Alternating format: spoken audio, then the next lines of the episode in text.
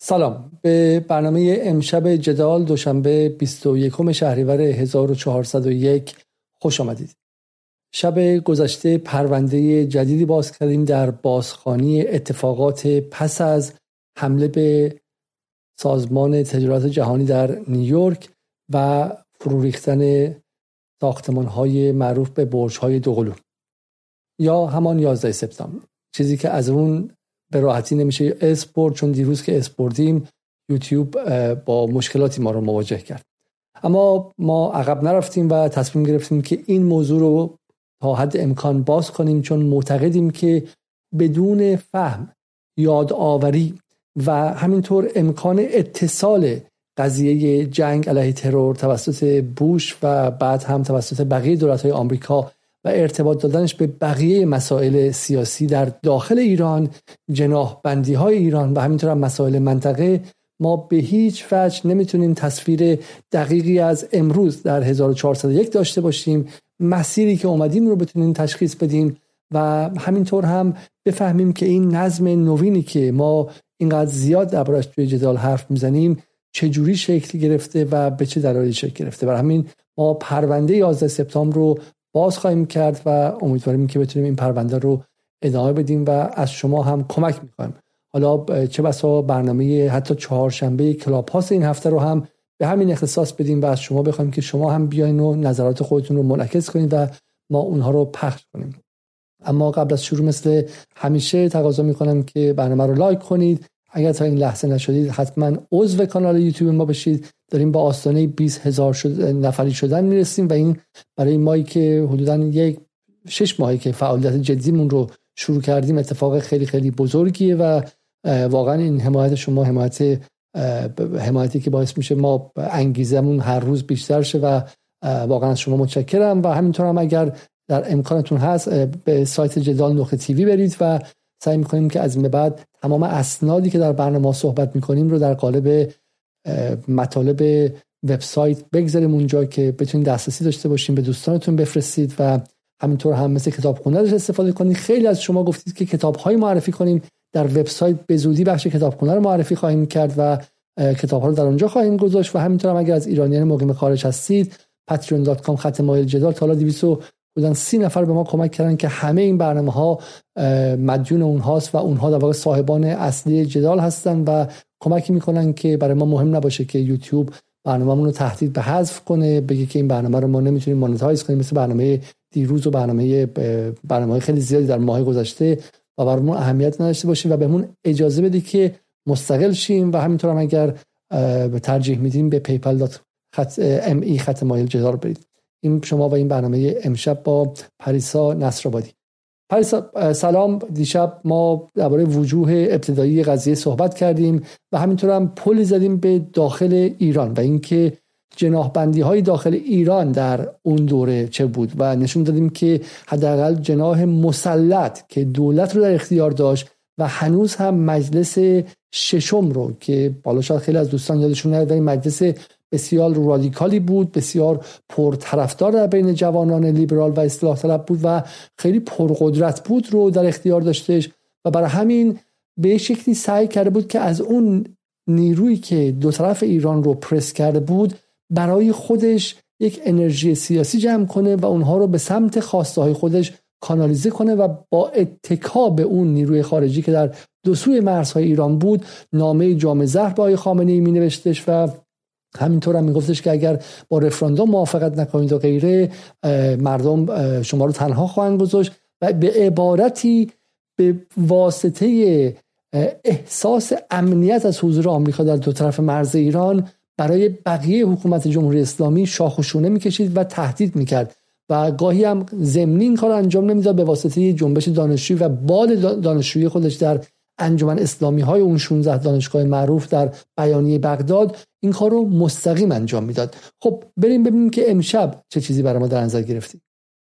اول که سلام می‌کنم به همه کسایی که دارن الان برنامه رو می‌بینن و همینطور به کسان و دوستانی که بعدا احتمالا برنامه رو می‌بینن یا میشنون.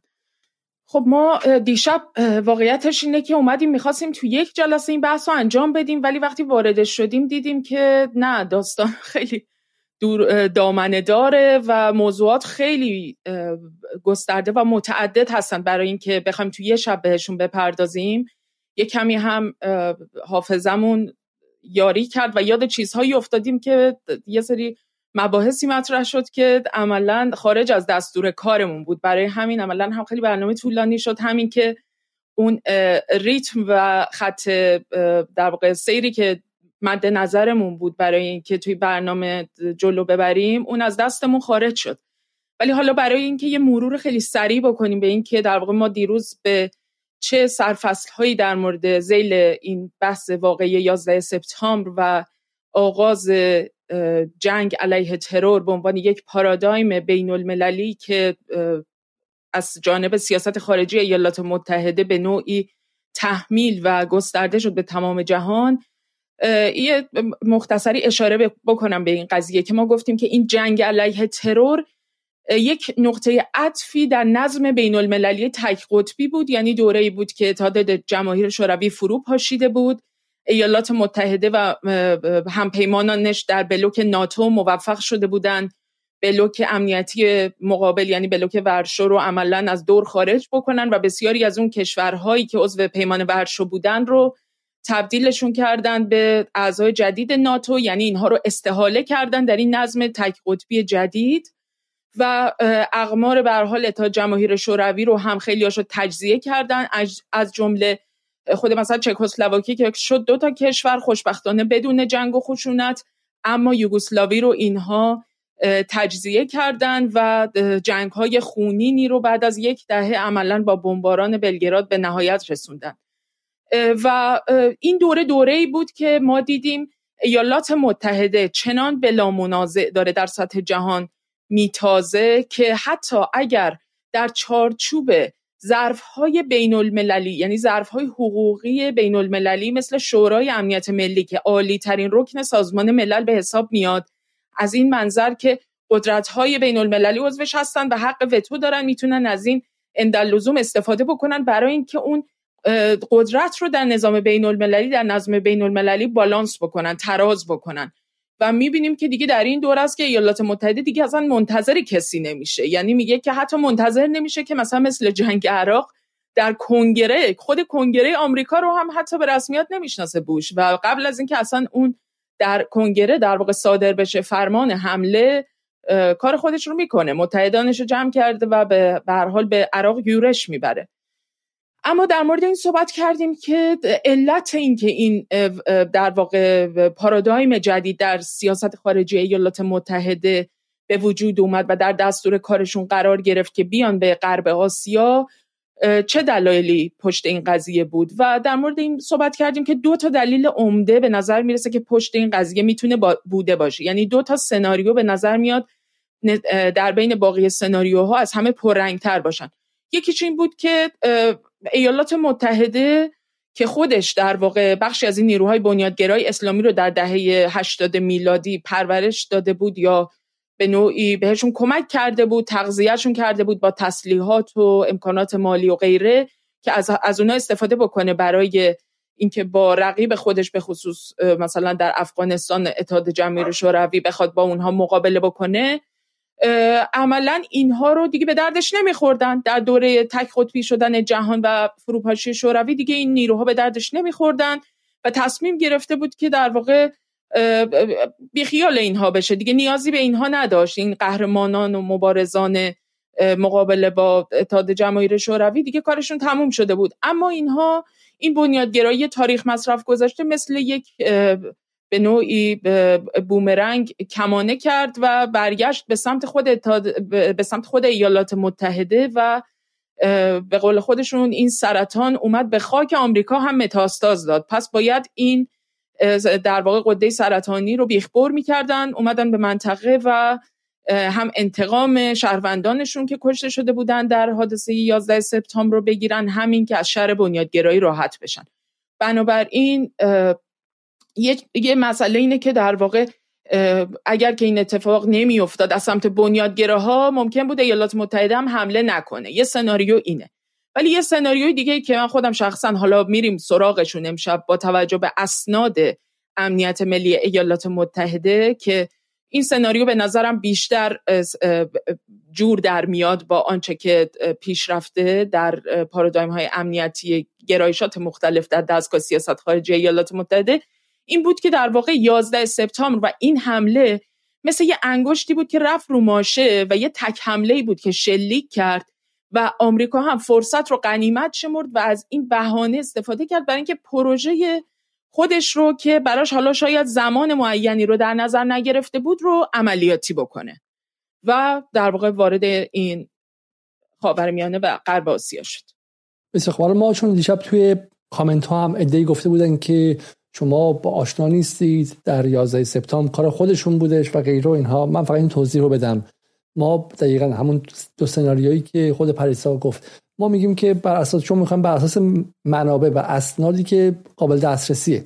اگه سی سال دیگه 40 سال دیگه 15 سال دیگه اگه فهم فردا صبح یک قهرمان به شکلی آزادی بیان مثل جولیان آسانج بیاد و اسنادی رو منتشر کنه و نشون بده که خود CIA یا اصلا کلیت نظام آمریکا و غیره می‌دونسته؟ بسیار خوب خیلی عادی ولی ما میگیم که تا اون موقع ما اون بخشی از واقعیت رو تفسیر می‌کنیم که می‌تونیم 100 درصد در موردش صحبت کنیم نه حتی 99 درصد. و اون چیزی که ما 100 درصد می‌دونیم این که یک. یک شبه... شبهات خیلی جدی وجود داره اینجا. می‌دونیم که به هیچ وجه قصه سرراست نیستش که سری آدم اومدن تو آمریکا و حمله کردن و غیره. بخش هایی از نظام قدرت در آمریکا مطلع بودن حالا اینکه این بخش ها سرخود عمل کردن اینکه این تضاد منافع بین گروه های مختلف داخل آمریکا بوده بوش نمی‌دونسته و دیکچینی می‌دونسته یا اینکه اون بخشایی که می‌دونستن دیکچینی چی می‌خواد همون کارو براش انجام دادن مجوزی دادن که اینا وارد خاورمیانه و غیره رو تاریخ نشان خواهد داد. شاید نشون نده. اما ما چیزی که می‌دونیم اینه که دیشب هم چند بار اشاره کردیم. که از این عملیات به عنوان عملیات پرچم دروغین استفاده کردن. عملیات پرچم دروغین خیلی اصطلاح مهم نیست. چیزی است که شما وقتی که می‌خوای کاری انجام بدی و منتظر هستی برای مثال مثلا الان شما بگید که آمریکا می‌خواد بیاد و به جای حمله کنه خب به کشور X حمله کنه. سالهاست منتظر فهمیدن که از نظر استراتژیک براش مهمه نیروهاشون رو آماده کردن وایمیسن تا اون کشور X بهانه دستشون بده. یا بهانه نده اینها ادعا کنن اون بهانه رو داده. یعنی مثلا ادعا کنن که اونها دارن بمب اتم می‌سازن دارن بمب شیمیایی می‌سازن تروریسم انجام دادن و غیره. به این میگن عملیات پرچم دروغین.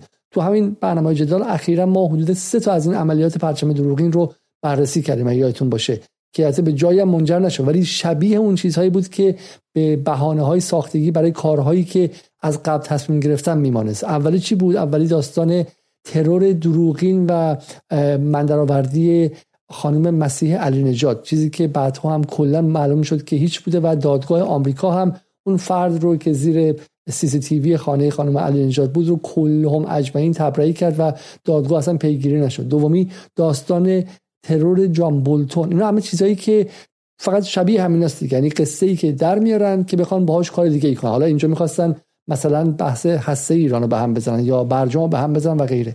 و ما همه حرفمون اونجا این بود که 11 سپتامبر خودش عملیات پرچم دروغینی بود برای هم حمله به افغانستان و بعد عراق و هم آغاز رسمی دوره‌ای که به نام جنگ علیه ترور معروفه و به آمریکا اجازه میده که در مقام یک حکومت استثنایی قوانین بین الملل از جمله قوانینی که خودش گذاشته رو زیر پا بذاره. به این میگن وضعیت اضطراری در علوم سیاسی.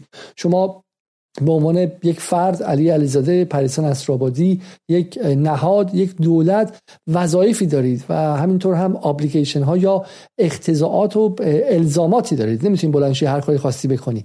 ولی وقتی که وضع اضطراری اعلام میشه آژیر قرمز زده میشه شما میگی که اون قوانین معمولی رو قوانین به شکلی حالت عادی رو من ملغا می‌کنم. می‌تونم همه کار کنم. مثال بعد از ترور شارلی ابدو در فرانسه دولت فرانسه اعلام وضع اضطراری کرد. گفت آقا اون چیزایی قبلا بوده. دیگه الان هر کاری که بخوام می‌تونم انجام بدم. به نام امنیت شهروندانم.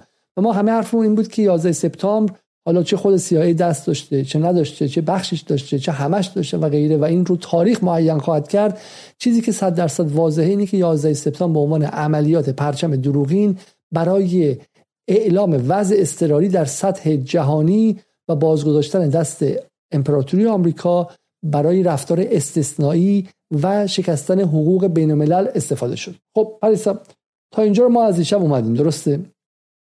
ما ضمنا دیشب در مورد این مسئله هم یه اشاره خیلی کوچیکی داشتیم که چرا احتمالا یعنی اون دلایل مادی که می‌تونه پشت سر این قضیه باشه که ایالات متحده بعد از اینکه حالا خیالش به یه نحوی از وضعیت اروپا و اون بلوک ناتو راحت شده و حالا خیالش راحته که اونجا الان تحت کنترل کاملا یعنی از سمت شوروی سابق که دیگه فروپاشیده خیالش راحت شده و فکر می‌کنه که الان دیگه با توجه به پایگاه هایی که دور تا دور روسیه کاشته دیگه حالا به هر حال تا اطلاع ثانوی نیازی نیستش که با روسیه بخواد درگیر بشه. ضمنا این البته با پارادایم هایی که در سیاست خارجی جریانات حالا مثلا جمهوری خواه یا کنسرواتیو ها در ایالات متحده به نوعی عدل اونها اومده بوده بیرون بیشتر هم سازگاری داره که اونها معمولا سعی می‌کردن روابطشون رو یه مقداری با به نوعی مدارا با روسیه یا شوروی سابق و اینها جلو ببرن برخلاف دموکرات ها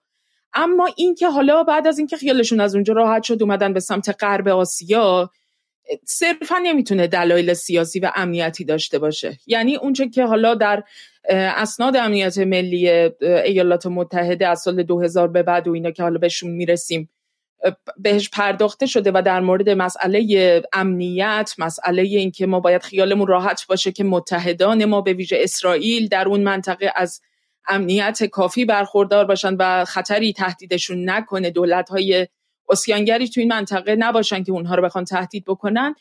یه اهمیت ژئواکونومیک یا در واقع اون چه که به لحاظ اقتصادی این منطقه رو برای ایالات متحده بسیار مهم می کرده هم مد نظر باید و باید بهش توجه بکنیم. و اونم اینه که این منطقه یعنی غرب آسیا یکی از شاید در واقع منبع مهم انرژی و تمام کانی ها و فلزهای راهبردی که ایالات متحده در اون دوره در واقع انحصار اون صنایع مرتبط یعنی صنایعی که با تکنولوژی عالی کار می‌کنن که حالا کاتینگ اج بهشون میگن یا صنایع های تک بهشون میگن اینها رو در واقع بسیار نیازمند اینهاست و داره آینده نگری می‌کنه. در ابتدای راه این صنایع و می‌دونه که در واقع یک ذخایر عظیمی در این منطقه نهفته است که اگر نقشه این منطقه رو تغییر نده اگه نتونه در واقع به نوعی هژمونی خودش رو حاکم بکنه بر این منطقه به طوری که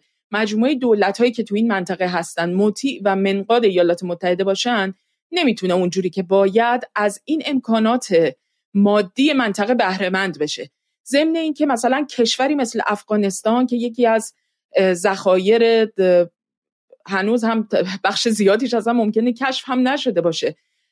فلزات بسیار نادر و گران قیمتی مثل کوبالت مثل مس مثل در واقع در واقع اورانیوم لیتیوم چیزهایی که در واقع این در صنایع با تکنولوژی بالا بسیار مورد نیاز بودن. مثلا افغانستان یکی از این منابع بسیار مهم و استراتژیک بوده برای ایالات متحده.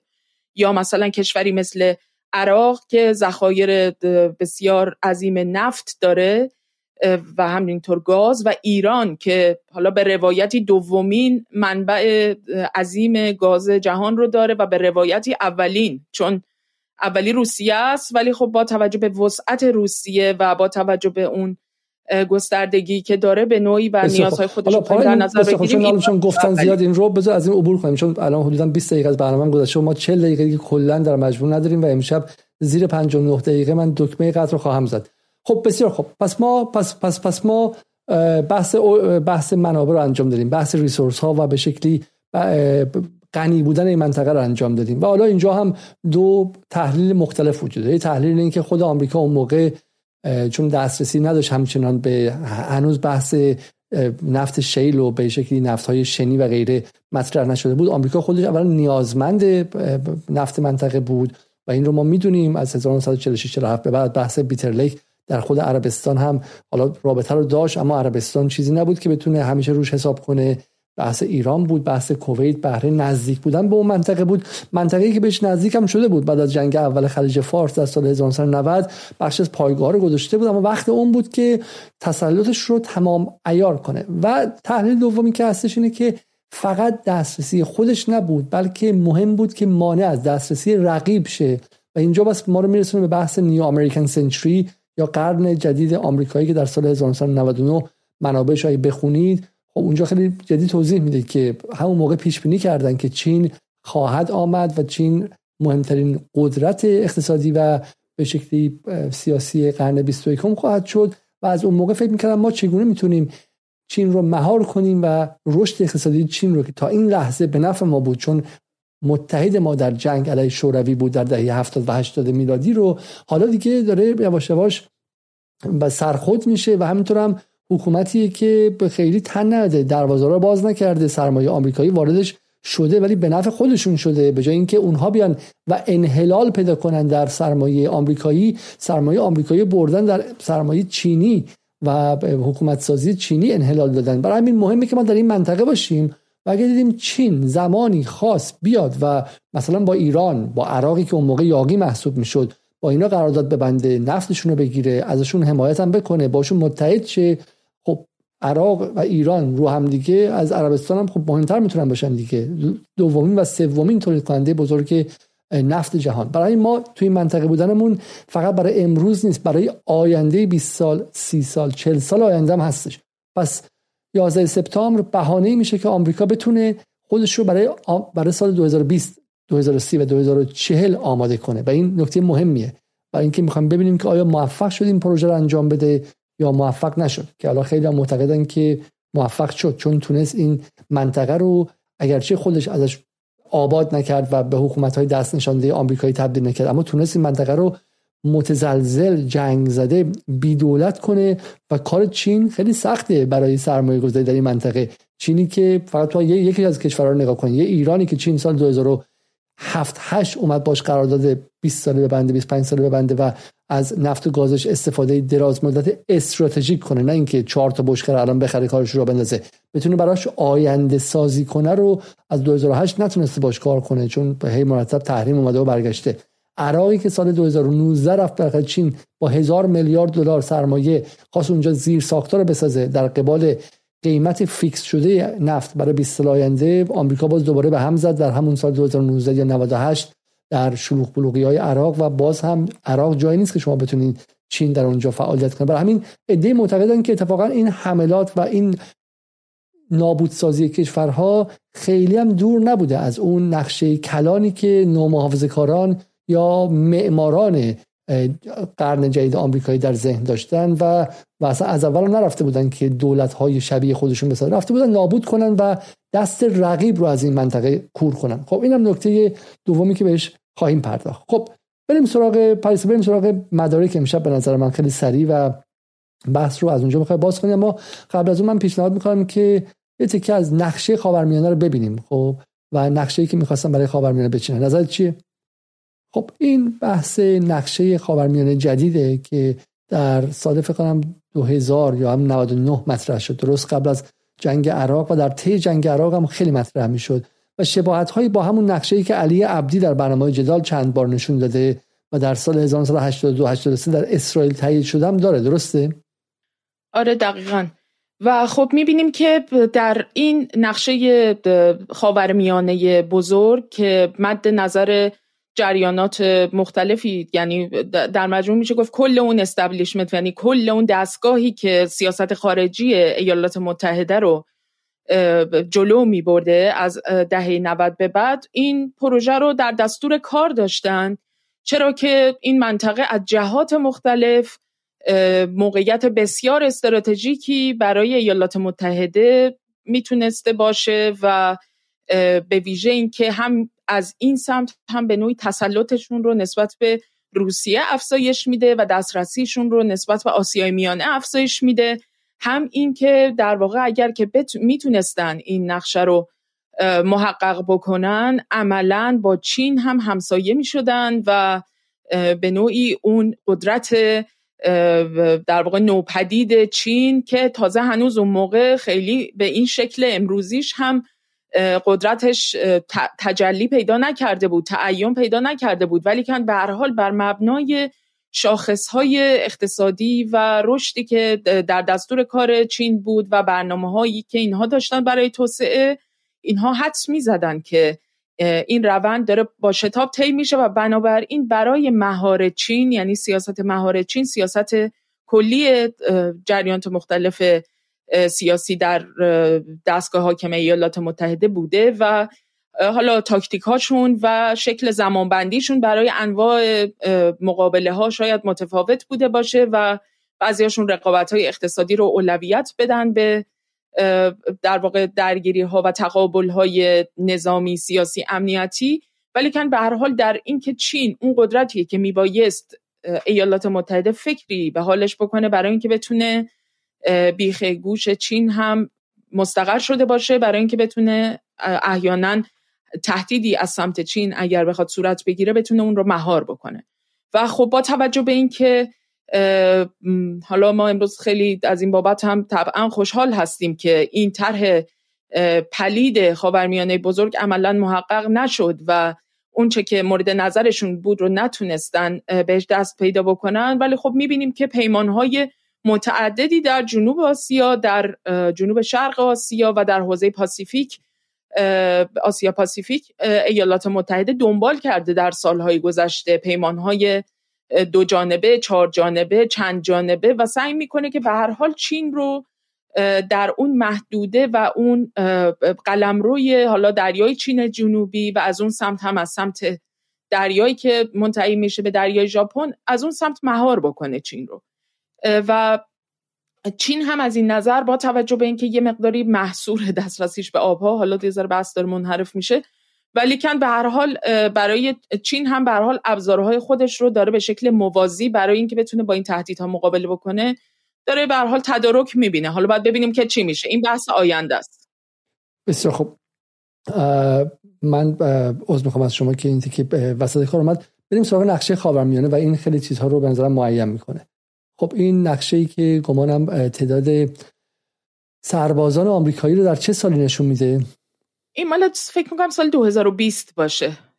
یا 2020 یا 2021 فکر می‌کنم آره مال این موقع است. این دقیقا تازه مثلا بعد از اینکه اوباما اومده بعد از اینکه از منطقه خارج شدن بعد از اینکه تازه اعلام شکست کردن بوش از بین رفته یه رئیس جمهور 8 سال آقای باراک اوباما به اسم خروج نیروها از آمریکا از منطقه غرب آسیا انتخاب شده تازه این مقدار رو باقی گذاشتن و من حالا یاد جمله افتادم که عذر می‌خوام. یاد به جمله افتادم که یه موقعی در بی بی سی همون اوایل که سال 2015 بودش خب که مرتب می‌گفتن که جمهوری اسلامی دنبال نظامیگریه و جمهوری اسلامی از جمله که احتمال خیلیاتون شنیدین. اون موقع صادق زیبا کلام این جمله رو خیلی تحریک می‌کرد. در ذهن افکار عمومی که جمهوری اسلامی اگر آمریکا ستیزی ازش بگیرید چی نداره؟ برای همین به زور آمریکا ستیزی رو احترام می‌کنه. و من با, با, اشاره به همین نقشه می‌گفتم که این آمریکا ستیزیه که توهم که نیستش که. یعنی اگرچه حالا 24 ساعت هم صدا سیما ممکنه بگه آمریکا بعد از آمریکا بعد از اما طرف اومده از ده هزار کیلومتری دور تا دور جایی باقی نذاشته. از دور این کشور رو که یه نیروی مسلح آماده با موشک و احتمالا کلاهک هسته‌ای و اورانیوم رقیق شده و غیره دور تا دورش هستش و اصلا باور نکردنیه که وقتی این نقشه وجود داشته باشه در ایران امروز هنوز در این سالها بودن ادهی که کتمان می‌کردن که ما زیر خطر جدی نظامی و خطر جنگ نظامی و حمله نظامی هستیم.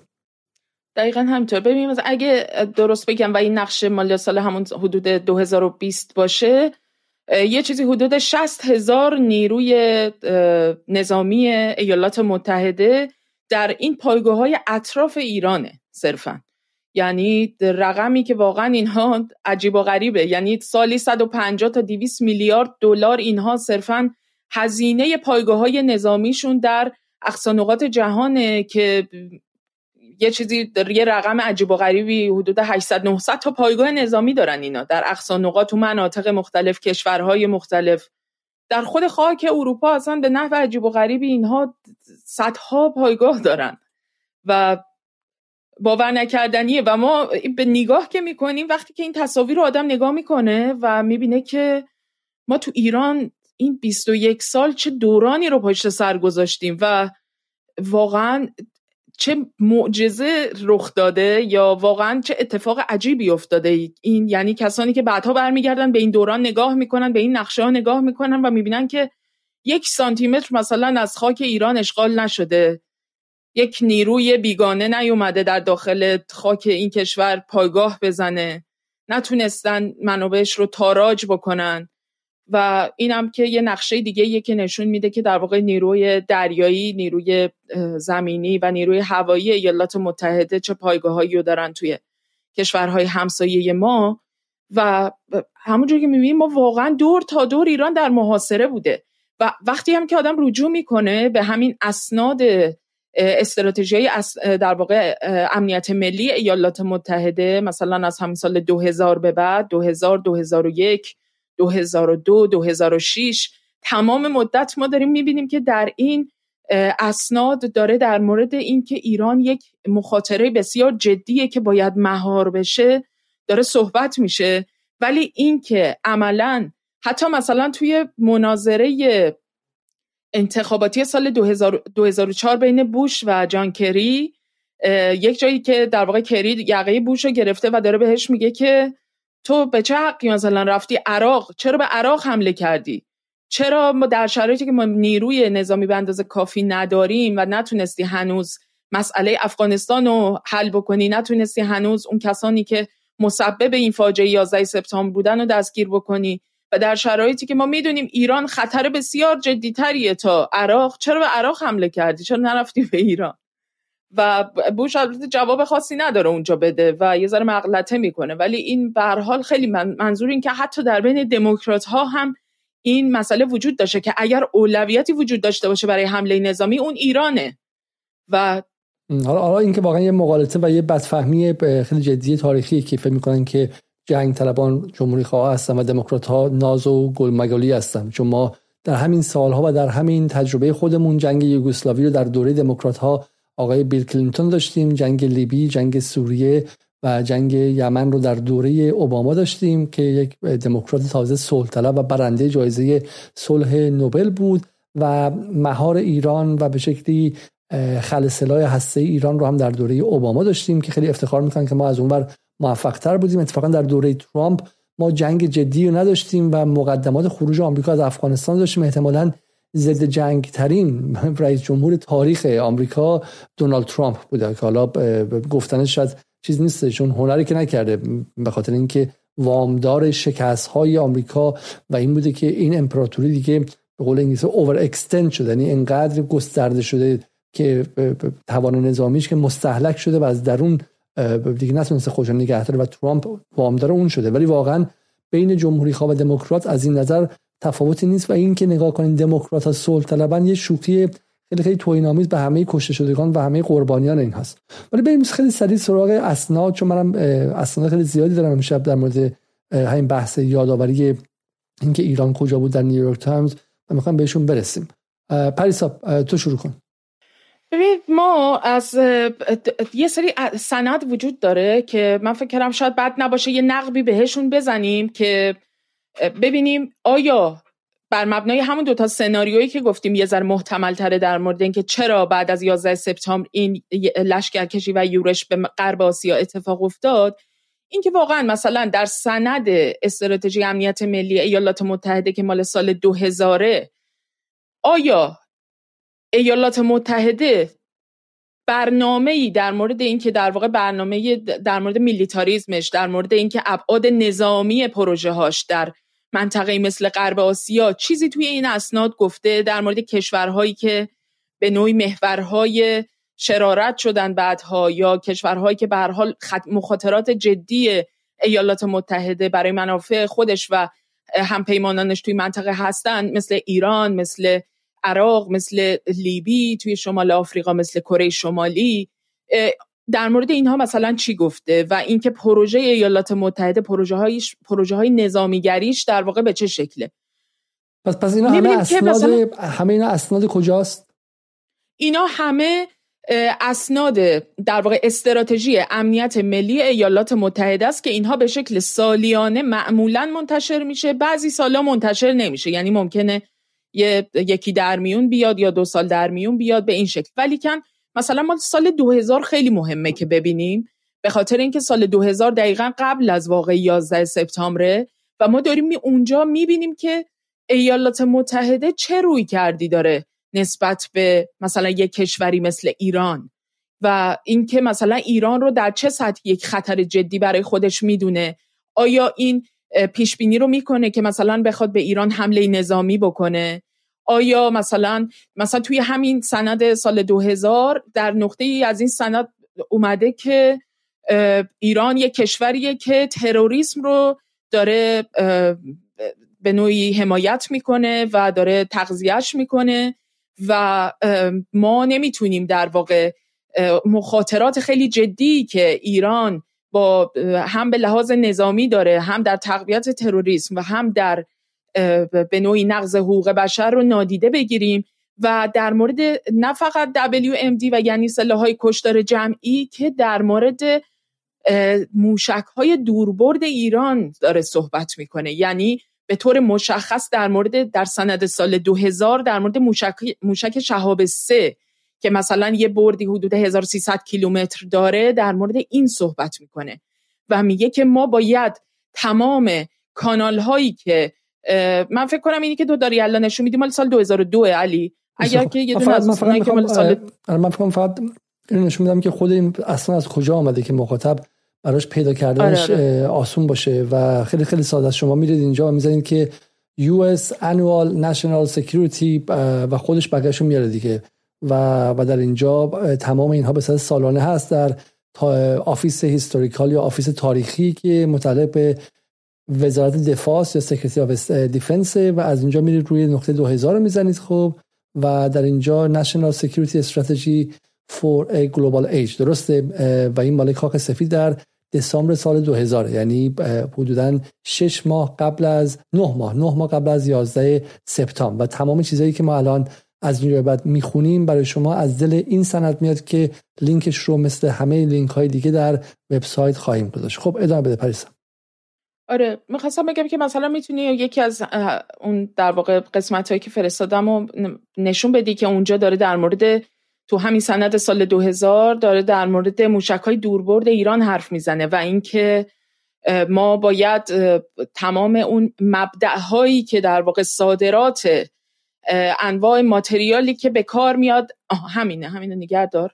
ببین دقیقا اون پاراگراف دوم داره در مورد این مسئله صحبت می‌کنه که ایران علاوه بر اینکه حالا مخاطرات تروریسم و نقض حقوق بشر و غیره مشخصا داره میگه که ما باید مقابله بکنیم با تلاش هایی که ایران داره می‌کنه برای اینکه در واقع وارد بکنه ماتریال مورد نیاز خودش و تکنولوژی هایی رو که می‌تونه توسعه بده. موشک های دوربرد خودش رو یا سلاح های کشدار جمعی رو.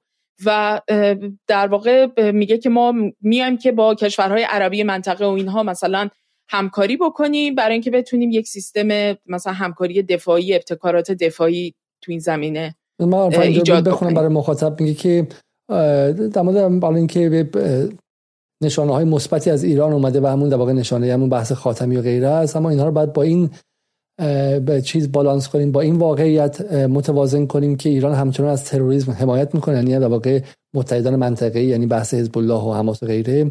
و حقوق بشر رو هنوز رعایت نکرده. خب حقوق بشر این یعنی اجازه تظاهرات یعنی اجازه روزنامه آزاد یعنی امکان انقلاب مخملی از داخل.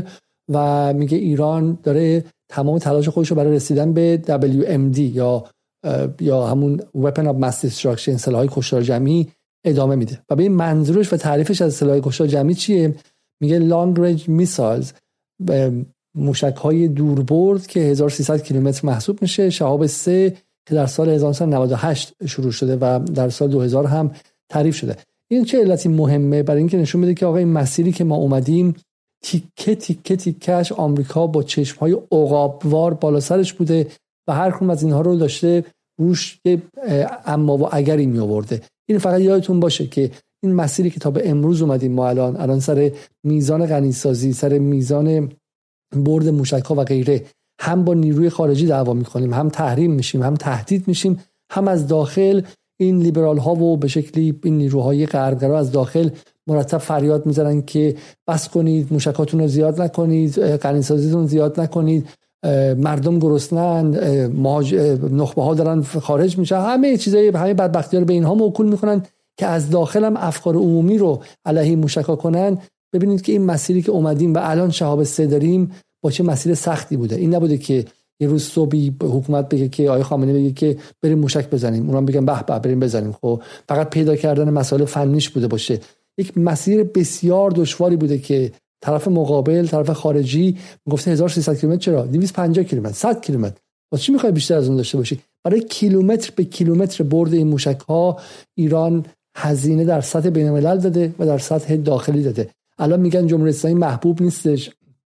میگن که جمهوری اسلامی ما هر جا که میریم قور می‌زنن. معلومه قور می‌زنن برای اینکه چهل سال این جایگاهی که ایران از نظر نظامی بهش برسه با از دست دادن خیلی از اون چیزایی که واقع اون consensus داخلی اون اجماع داخلی بوده. چون نیروی از داخل هم همه بدبختی ها همه ضعف ها رو به همین چهار تا موشک ایران احاله داده.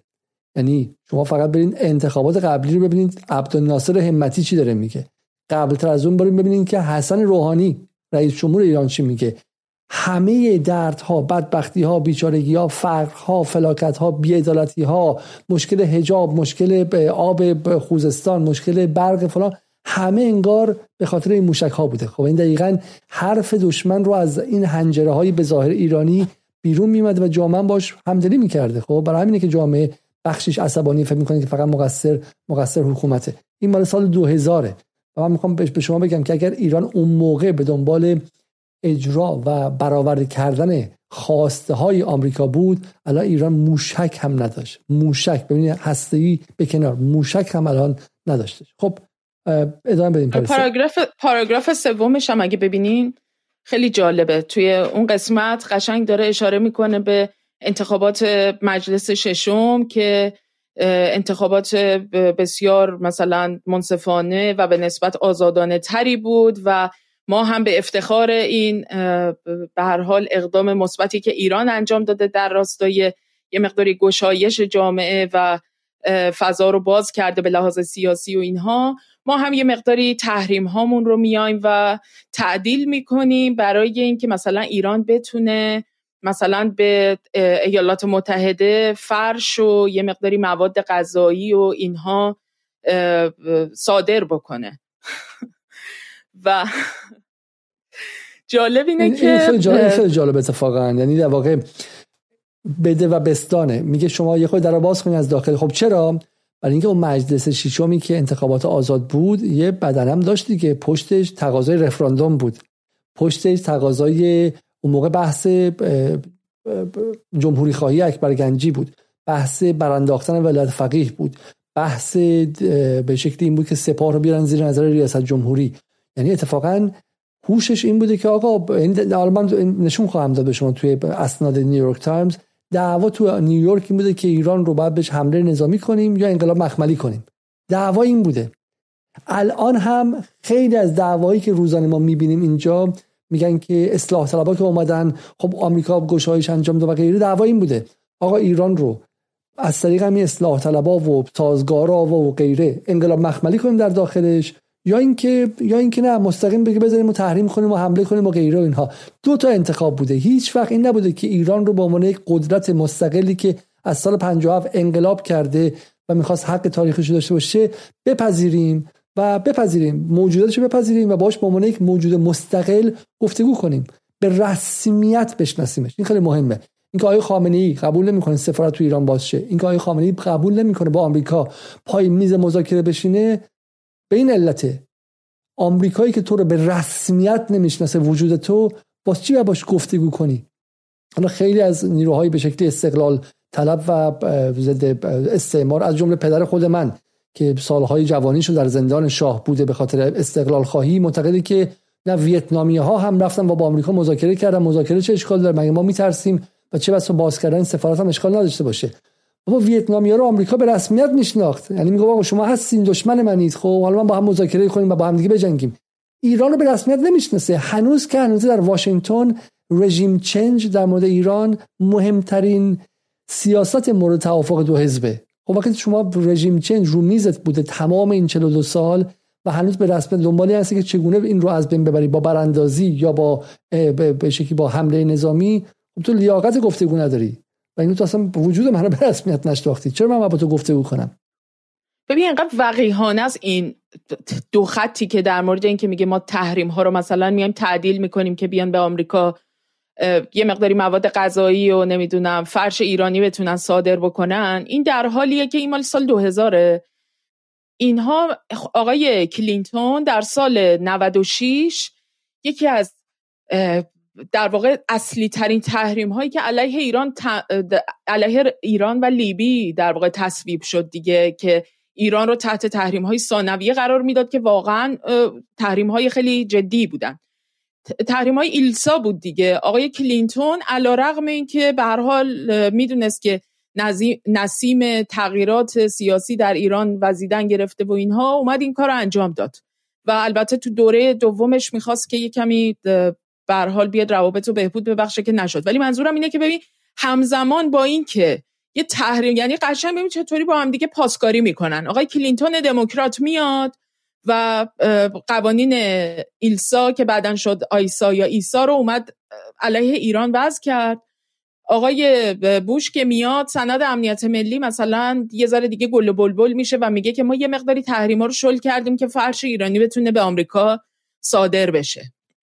و مثلا یه جای دیگه میان در مورد این صحبت می‌کنن که میاد مثلا دقیقا همون چیزی که دیروز در مورد توی اون نامه 127 نماینده مجلس ششم بود دقیقا یه جمله مشابه این تو یکی از در واقع صحبت های اونا تو همین سند هست که میگه که ما امیدوار هستیم که رهبر ملت یعنی آقای خامنه ای هم در واقع به نفع مردم و بیاد یه سری اقداماتی رو انجام بده و بیاد احترام بذاره و ریسپکت بکنه و حمایت بکنه از قوانین مثلا اساسی مملکت و بتونه در هر دو حوزه داخلی و خارجی اقدامات موثری رو انجام بده در چارچوب مثلا اصلاحات قانونی و فلان و یعنی دقیقا انگار که اونا برداشتن از روی سند امنیت ملی ایالات متحده برداشتن مثلا نامه جام زهر رو نوشتن. بسیار عالی. خب این داستان چیه؟ منافع به شکلی منافع تشویق کردن حالا اکونومیک پراسپریتی حالا رشد و توسعه اقتصادی و غیره. چون اون موقع سال 2000 دیگه هنوز گمانم کلینتون سر کاره و هنوز هم آمریکا بیشتر اون وچه رحمانیش هست و وچه جباریش. درسته؟ هنوز هم می‌خواد به شکلی دروازه های کشورها رو به واسطه همین انقلاب مخملی و به واسطه نیروهای استحال شده و غیره باز کنه درسته؟ و بالا این بخش ما اینجا می‌تونیم ببینیم.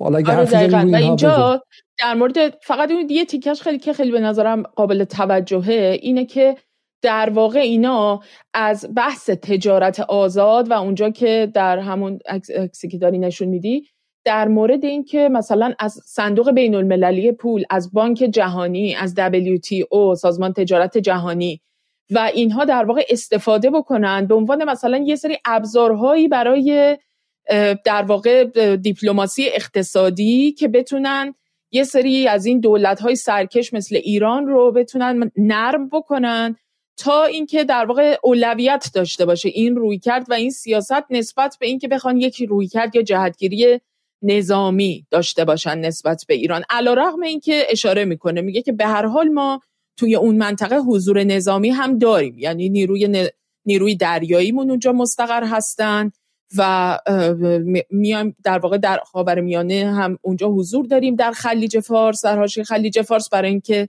حرکت مثلا نفتکش ها رو تضمین بکنیم و جلوی تهدیدها بگیریم مهمیه. این نکته مهمی که در واقع آمریکا شما احتمالا زیاد دیدین که ظریف میگه که ما بین آمریکا و اروپا فاصله انداختیم. بالا راست دروغش با خودشه که ما نشون دادیم که اتفاق نیفتاده. ولی به عبارتی این مشوق ها وظیفش فاصله انداختن در داخل کشور هاست یعنی بین جناهای مختلف داخل کشورها. که باید قاعدتا بر سر منافع ملی و امنیت ملی متحد باشن این شکاف اینها میاد و بین اونها و بین منافع مختلفش قرار می‌گیره و اونها رو بر سر اینکه با آمریکا چه کنیم دعوا رو میندازه. حالا همین که اینجا نوشته میگه که ما به واسطه IMF WTO و غیره و منافعی که اینها می‌تونه داشته باشه برای رشدشون ما اینا رو بهشون میدیم. خب ولی ما می‌دونیم که این سال 2000 درست یه سال بعدش بوشی میاد که دیگه وای نمیشه بگه که حالا ما وایسیم با خاتمی کار کنیم با اصلاح طلبا کار کنیم از این مجلس شیشم انتخاب شده خوبه. میگه نه نه بریم سراغشون. برای همین یه لحظه فکر کنید که اگر تمام اینا اتفاق افتاده بود علی خامنه ای هم خیلی واضح علی خامنه ای هم مثل سید محمد خاتمی مثل علی اکبر هاشمی رفسنجانی مثل آقای محتشمی مثل محتشمی پور مثل سید مثل خوینیا اگر علی خامنه ای هم پذیرفته بود که آقا اینها واقعیه و همون فریبی خورده بود که بقیه بدنه جمهوری اسلامی خورده بودن و گمان کرده بودن که به راستی این داره دروازه همکاری اقتصادی و توسعه ایران باز می‌کنه و گفته بود که بسیار خوب پس بیا همون موقع با هم دیگه کار کنیم. یک سال بعد نه شش ماه بعدش چه اتفاقی میافتاد؟ این دسامبر 2000 نه ماه بعدش در سپتامبر جنگ شروع می‌شد. هم به شکلی شما موشک ها رو داده بودی و قدرت رو داده بودی و بعد دیگه اونجا خل اصلاح شده بودی. چرا ما برامون این مسئله مهمه؟ چون تو این دست به دست شدن استراتژی ها از یک حکومت به حکومت دیگه در دولت آمریکا گاه شده که دولت ها فریب خوردن با یک دولت با یک رئیس جمهور. خل رو پذیرفتن رئیس جمهور بعدی اومده و حمله رو انجام داده مثل داستان لیبی. درسته؟ تمام دعوای 32 سال گذشته ایران این بوده که چرا آقای خامنه‌ای کوتاه نمیاد؟ چرا آقای خامنه‌ای کوتاه نمیاد؟ خب و من گمانم وقتی که ما کل این 32 سال رو نگاه می‌کنیم می‌فهمیم که چرا کوتاه نمیاد. چون دقیقا اون لحظات استثنایی هم که آمریکا اومده و خواسته از مشوق نرم استفاده کنه برای ایران این بلافاصله 6 ماه بعد یه سال بعدش همراه شده با تهدید به حمله نظامی که حالا ما امشب نشون خواهیم داد. خب پریسا من گمان می‌کنم که این بخش دیگه چه, چه چیز مهمی دیگه داره؟ این سر بحث ساوت وست ایجیا رو می‌خوای بگو و تموم کنیم. نه نکته خیلی ویژه‌ای نداره. یعنی در فقط بحث اینه که اینا در همون سند سال 2000 و پیش از اینکه در واقع اتفاق 11 سپتامبر بیفته مدام اینا در اسناد امنیت ملیشون که حالا این تازه سال 2000 و دوره هنوز کلینتون سر کاره ما می‌بینیم که در واقع ایران در جای جای این سند به عنوان یک تهدید خیلی جدی که داره میره به سمت ساخت سلاحهای کشتار جمعی و داره تروریسم رو حمایت می‌کنه. در منطقه داره میره به سمت اینکه مثلا سلاح هسته‌ای بخواد بسازه. دائم دارن باهاش به عنوان یک تهدیدی که اگر دیپلماسی اقتصادی و سایر روندهای دیپلماتیک باش جواب نده قطعا گزینه نظامی همیشه روی میز بوده. حالا فرقی هم نمی‌کنه. دموکرات باشه تو کاخ سفید یا جمهوری خواه باشه. درسته. این از این نظر مهمه. خب، می‌رسیم به سند مهم به چه نیو امریکن سنچری درسته؟ دقیقا. اینم این سند مال سال 2000 و در واقع اینم مال به نوعی میشه گفتش که مال خب قبل از 11 سپتامبر اتفاق افتاده ولی کن کاملا نشون میده که حتی مثلا یک جریان نوکان های که در واقع این سند رو این مانیفست آمریکا برای مثلا قرن جدید رو مدون کردن می‌بینین که چه نگاهی دارن دیگه. می‌بینی عراق، ایران، لیبی و سوریه. یعنی اینها برای خودشون یک کلا دکترین این نوکان ها که این مانیفست رو تنظیم کردن که میشه گفت در واقع اون قدر مطلق جمهوری خواه و دموکرات هایی هستن که معتقد هستن ما باید بیایم و جهان رو امن بکنیم. روی کردها و استراتژی هایی که آمریکا در دهه های در دو مثلا به خصوص از دهه هفتاد در هفتاد میلادی به بعد در, در دست داشته اینها به قدر کافی کار نکرده. در نتیجه اینها به نوعی میشه گفت که یک جریان بسیار خطرناک و جنگ طلبی هستند که معتقد هستند که باید مناطق مختلف رو آمریکا امن بکنه برای منافع خودش و برای متحدان خودش. و همجور که می‌بینیم مثلا در نقاط دیگه همچون کره شمالی عراق and similar states که یعنی دیگه به جاهای مختلفش اسم ایران رو میارن که به عنوان جریاناتی که بسیار خطرناک هستند و باید در اولویت در واقع ایالات متحده قرار بگیرن برای اینکه بتونن صلح رو گسترش بدن. این صلح و دموکراسی که ما حالت تهوع به آدم دست میده از شنیدن حقیقتا چیزی که در واقع اینها با بمب و نظامیگری واقعا صادر کردن به اقصا نقاط جهان و واقعا من هر جا که در ادبیات در این اسناد امنیت ملی ایالات متحده کلمه صلح رو نگاه می‌کنم واقعا حالت اشمعزاز به دست میده. از این سطح از پلشتی و دروغگویی که در این اسناد وجود داره. و حال آدم به هم می‌خوره واقعا. اعصاب فولادین می‌خواد خوندن و مراجعه کردن به این اسناد. ولی خب دیگه چاره ای نیستش دیگه. بسیار خب حالا می‌رسیم به اگه تموم کردی بحث رو بگو که چون دیگه یک ساعت هم انجام شدش. خب من فهم چند تا از مقالات 11 به شکل نیویورک تایمز چیز دیگه نداشتی؟ این در واقع نه برو تو حالا اونا نشون بده اگه نکته خاصی بود بهت میگم پس الان همه چیزایی که تو نشون دادی این بود که نشون بدی که objective ها یا اهدافی که در 11 سپتامبر به بعد و در طی جنگ ترور عملی شد و عملیاتی شد همه چیزهایی است که در مستندات و اسناد و مدارک پیش از 11 سپتامبر هم بهشون ارجاع شده بود. برای این وقتی میگیم که پرچ عملیات پرچم دروغین به این معناست که وقتی میری که اسناد سال 2000 می‌خونی که نه 11 سپتامبر اتفاق افتاده بود نه مردم از پنجره پایین افتاده بودن نه آتش نشانه ها جونشون از دست داده بودن نه بن در کار بود. اما همونا رو می‌خواستی. بعد تو میگی که خب پدر آمرزیده تو که قبل از اینکه مثل داستان گرگی که میگه می‌خوام به حمله کنم اشتباهی کردی دیگه به حمله کنم. تو که شش ماه پیشم همین رو می‌خواستی که تو لیبی ایران سوریه و غیره اینا همیشه جزو اهداف بلند مدت سیاست خارجیت بودش. پس این داستان 11 سپتامبر مثل حقوق بشر مثل حمله به جان بولتون مثل حمله به مسیح النژاد مثل حمله نقش ایران در حمله به سلمان همه اینها یک خالیبندی برای توجیه افکار عمومی خودته و اصلا واقعیت نداره.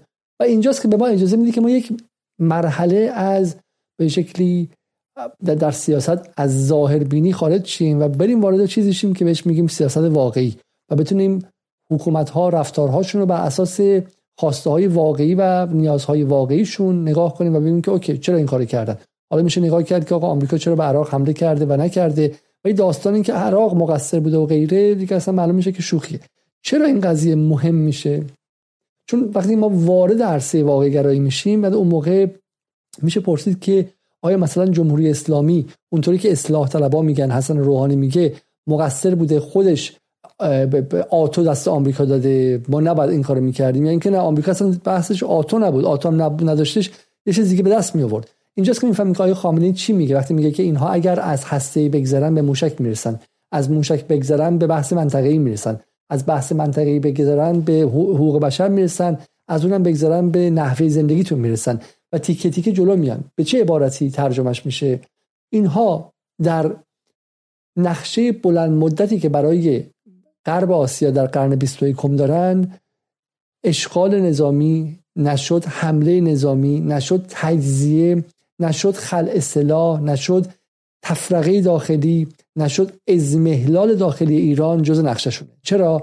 یک واحد جغرافیایی بزرگ و پرجمعیت به اسم ایران در وسط این منطقه مهم و استراتژیک برخلاف منافعشونه. برای همین اینها آتو به دست میارن. نداشته باشن آتو میکارن. شما شنیدین که پلیس می‌خواد بعد از کسی رو بگیره میرن براش مواد مخدر میکارن تو خونش. درسته؟ و اینا برای ما آتوم میکارن. فردا لازم شد. و همین این به شما ابزاری میده که فردا خبر حقوق بشری میشنوید فردا خبر یک دخالت ایران در یمن و فرستادن سلاح به یمن میشنوید و تمام این 20 سال میشنیدید. بفهمید که آقا اینا بازی های بازی های سیاسی آمریکاست و آمریکا دنبال اینه که به ایران فشار رو در حال حاضر بیاره. برعکسش هم هستش. زمانهایی که این اخبار کمتر میشه یا بی اهمیت میشه به چه معنایی قدرت ایران طوری شده که دیگه اون نقشای قبلی در موردش عملیاتی نمی‌تونه بشه و دیگه بیفایده است. درسته؟ و و این هم یه موضوع دیگه است. من می‌خوام شما رو ببرم به سمت اینکه فضا در اون سالها چه بود؟ خب برای این کار به من انتخاب بسیاری از مقالات نیویورک تایمز رو انتخاب کردم و این مثلا مقاله 14 فوریه 2002 خب ما می‌دونیم که فقط دوم فوریه 2002 بحث Axis of Evil و محور شرارت مطرح شد. و فقط ببینید که چقدر این داستان شر بودن ایران داره مطرح میشه این میگه موشک های شرارت خب و بالا اشاره می‌کنه به بحث موشک های ایران. این باز میگه که شرارت در بغداد و تهران. اروپا خیلی امیدوار نیستش. این درست یک سال قبل از حمله نظامی به عراق هم هست. مواظب باشید. یعنی ایران و عراق رو با یک نفس بیان می‌کردن و خیلی بین ایران و عراق فاصله قائل نمی‌شدن. این باز به شکلی در مورد 29 دسامبر 2002 یعنی تقریبا میشه گفتش که آذر 81 یعنی یک 14 15 ماه بعد از 11 سپتامبر و بحث هسته ای ایران دیگه همون موقع شروع میشه و همون موقع میره به صدر اخبار و اون موقع بحث هسته ای ایران در کنار سلاحهای کشتار جمعی صدام در کنار همدیگه مشغول رقابت بودن که ببینیم که بعد به کدومشون اول حمله کنیم و کدومشون رو اول به شکلی بعد به شکلی حالا میگم حالا حمله کردن و به خطر اصلی تبدیل کردن بودش دیگه درسته؟ و همین ایران و عراق تقریبا میشه بودش که در یک جا مشغول رقابت بودن. چرا این موضوع جالبیه؟ از این نظر جالبه که خب ما شیش ماه پیش تو همون سند دیده بودیم که اینا گفته بودن که آقا ایران خوبه و داره اخبار امیدوار کننده هم هست و حتی در یکی از اسناد هم این بود که ایران با پاکستان با با عراق و لیبی قابل مقایسه نیست دموکراسی مانندی داره و اینها. و منظورم این که دست بالا رو خیلی سریع تو خود آمریکا نیروهایی گرفتن گفتن که نه آقا این چرت پرتا چیه؟ انقلاب مخملی و وایسی مالا سازگارا و اینها انقلاب مخملی کنن دانشجو تو خیابون بریزن کوی دانشگاه اتفاق بیفته چی؟ اونا خیلی طول می‌کشه. بریم سر اصل قضیه. بریم سر قضیه حمله نظامی. بریم سر قضیه اینکه تنش رو به سمت نظامی بکشونیم. این نکته مهمیه. ما نمیگیم که در آمریکا نیستن جناهایی و گروههایی که به دو ترجیح نمیدن که به صورت نرم ایران رو خونسا سازی کنن. ما نمیگیم که امثال علی واعظ در آمریکا نیستن. نمیگیم که Crisis Group ها یا گروه های بحران در آمریکا نیستن که ترجیحشون اینه که ایران رو به صورت نرم به واسطه خود مردم بخش از مردم ایران دانشجویان لیبرال ها روزنامه نگاران از داخل خونسا سازی کنن و بعد در رو باز کنن. هستن اونها ولی دست بالا رو ندارن. یعنی توازن نیروی واقعی که در داخل آمریکا رو نگاه می‌کنی بین سنا و کنگره و لابیستا و مجتمع صنعت نظامی و غیره می‌بینید که اینا خیلی به طرفت العینی اینا رو پرت می‌کنن کنار و باز دست بالا در آمریکا کی می‌گیره؟ کسایی می‌گیره که ترجیحشون برخورد سخت و برخورد نظامی و برخورد امنیتیه. درسته پریسا؟ آره دقیقا همینطوریه. من حالا داشتم پیغامای یکی از دوستان رو نگاه می‌کردم یه نکته خیلی درستی گفته بودن. یکی چون گفته بود که در واقع حزب الله چقدر نقش داشته تو این قضیه که اینها در واقع احتیاط بکنن برای اینکه بخوان مثلا حمله نظامی به ایران بکنن توی اون سالها. و این خب یک مسئله خیلی مهمیه به نظرم. چون در واقع جنگ 33 روزه در سال 2006 چون به حال اینا که رفته بودن و حسابی گیر کرده بودن توی افغانستان و عراق و اگر می‌خواستن که به ایران دست درازی بکنن دیگه باید تو همون سالها این اتفاق میافتاد. و وقتی سال 2006 حزب الله در جنگ 33 روزه اسرائیل رو نشوند سر جاش اینها در واقع متوجه این مسئله شدن که نه ایران نه عراق نه افغانستان.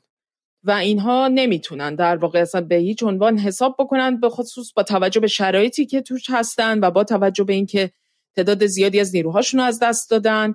نارضایتی داخلی در آمریکا به وجود اومده بود و همینطور اینکه اساسا یه سطح دیگری از ماجرا بود دیگه اگر می‌خواستن وارد ایران بشن و بعید می‌دونم که حتی در در واقع کشورهای منطقه هم خیلیاشون حتی اونهایی که متحد ایالات متحده بودن هم به نوعی بخوان همکاری بکنن با ایران.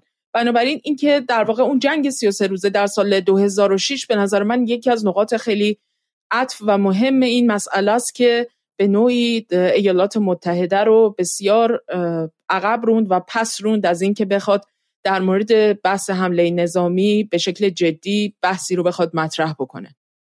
و این درسته این دوستی که اشاره کردن مهمه.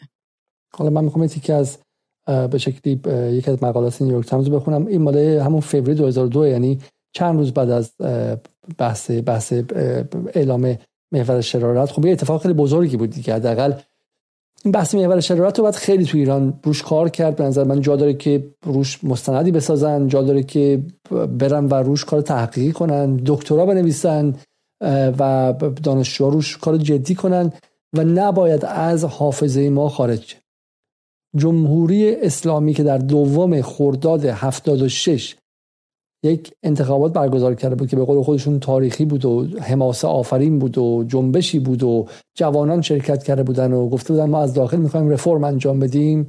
و بعدم که بالا خدا رو شکر این رفرمی هم که چون فکر جوانان مثلا گفته بودن که ما بخوایم بریم و اینجا مثلا به شکل آمریکایی رفرم انجام بدیم. هیچ وقت من هیچ وقت قرارداد اجتماعی که با خاتمی بستن این نبود. خود خاتمی هم هرگز نگفت من می‌خوام آمریکایی انجام بدم. ولی دورش رو کسایی که گرفتن بلافاصله از آقای سعید حجاریان تا به شکلی گروه های دیگه ای که اومدن تا به شکلی حالا سازگارا و گروه های تونتر و غیره همشون خیلی زود گفتن که خیلی زود گفتن که ما به دنبال به دنبال به شکلی خواسته های بیشتری هستیم. من خودم شخصا از محسن سازگارا شنیدم که ادعا کرد در لندن که من به مصطفی تایزاده همون اول قضیه گفتم که اگر به دنبال انقلاب مخملی هستی الان وقتشه در همون ابتدا قبل از اینکه اونها از زیر مشت و فشار بیرون بیان. سال 76 77 جمله محسن سازگارا شما می‌تونید برید ازش و و بپرسید این جمله رو.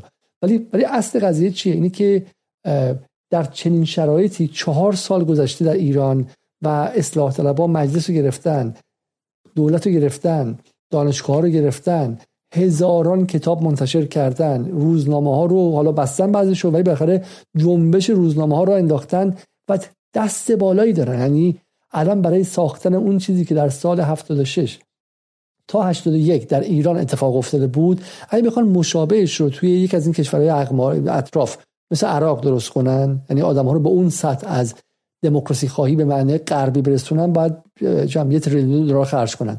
تو افغانستان 20 سال رفتن و اصلا یک میلیاردمش موفق نبودن. جامعه خیلی متفاوت. تو ایران واقعا موفق شدن که اصلاح طلبای جنبش خیلی غربگرایی رو بندازن و ما اینو بگیم. صدا سیما اینا رو نمیگه ما باید بگیم. موفق بودن جامعه باشون همراهی کرد و جامعه ایران به ویژه بخش درس خوانده طبقات بالایی متوسط شهری همدلی کرد و همراهی کرد.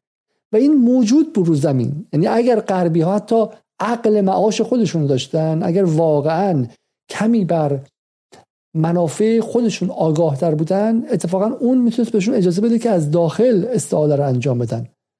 همونطور که حسن روحانی احتمالا یلتسین ترین فرد تاریخ این منطقه است. اگه به حسن روحانی سال 2015 یک خوره کمک کرده بودن دو تا براش اعتبار بانکی دو تا سی لتر کردیت باز کرده بودن یه خوره فضای اقتصادی رو باز کرده بودن ترامپ پاره نکرده بود قضیه رو دوره اوباما و کری بلافاصله کنگره قوانین تحریمی موازی رو به وجود نیاورده بود چه بسا روحانی از داخل موفق می‌شد کاری کنه. همین الان وزن سنگین اطرافیان روحانی رو ببینید. بر عرصه سیاست ایران هنوز که هنوز بر عرصه سیاست و اقتصاد ایران سیطره دارن. خب و این کارو نکردن. این خیلی نکته جالبیه. درست شش ماه مثلا می‌خوام چهار ماه چهار ماه بعد از انتخابات دوم خاتمی و بسیج عمومی طرفداران اصلاحات غربی و لیبرالیسم غربی آمریکا تو دهن همشون زد و گفت شما محور شرارت هستیم و من می‌خوام با بولدوزر از جلوتون رد شم. من می‌خوام شما رو له کنم. شما کره شمالی و عراق برای من هیچ فرقی با هم دیگه ندارید. خب ادام در نیارید. کتاب درباره چند صدایی و تولرانس و رواداری و این مزخرفات هم چاپ نکنید. برای من همتون یکی هستین. از عبدالکریم سروش و مصباح از حجاریان تا حسین شهد مداری همتون رو می‌خوام با بمب بزنم. و این خیلی نکته جالبیه. این نکته اگر برای هر کسی به وجود اومده بود در تاریخ از خواب بلند می‌شد. می‌گفت مثل چکی دیگه مثل سیلیه. بلند میشه می‌گفت عجب این فلان فلان شده یا هستن. بابا ما که چهار سال داریم از آبرام لینکن خاتمی توی سازمان ملل حرف می‌زنه. کتابخونه های جلو دانشگاه رو نگاه کنی فکر می‌کنی که توی جلو کنگره هستی.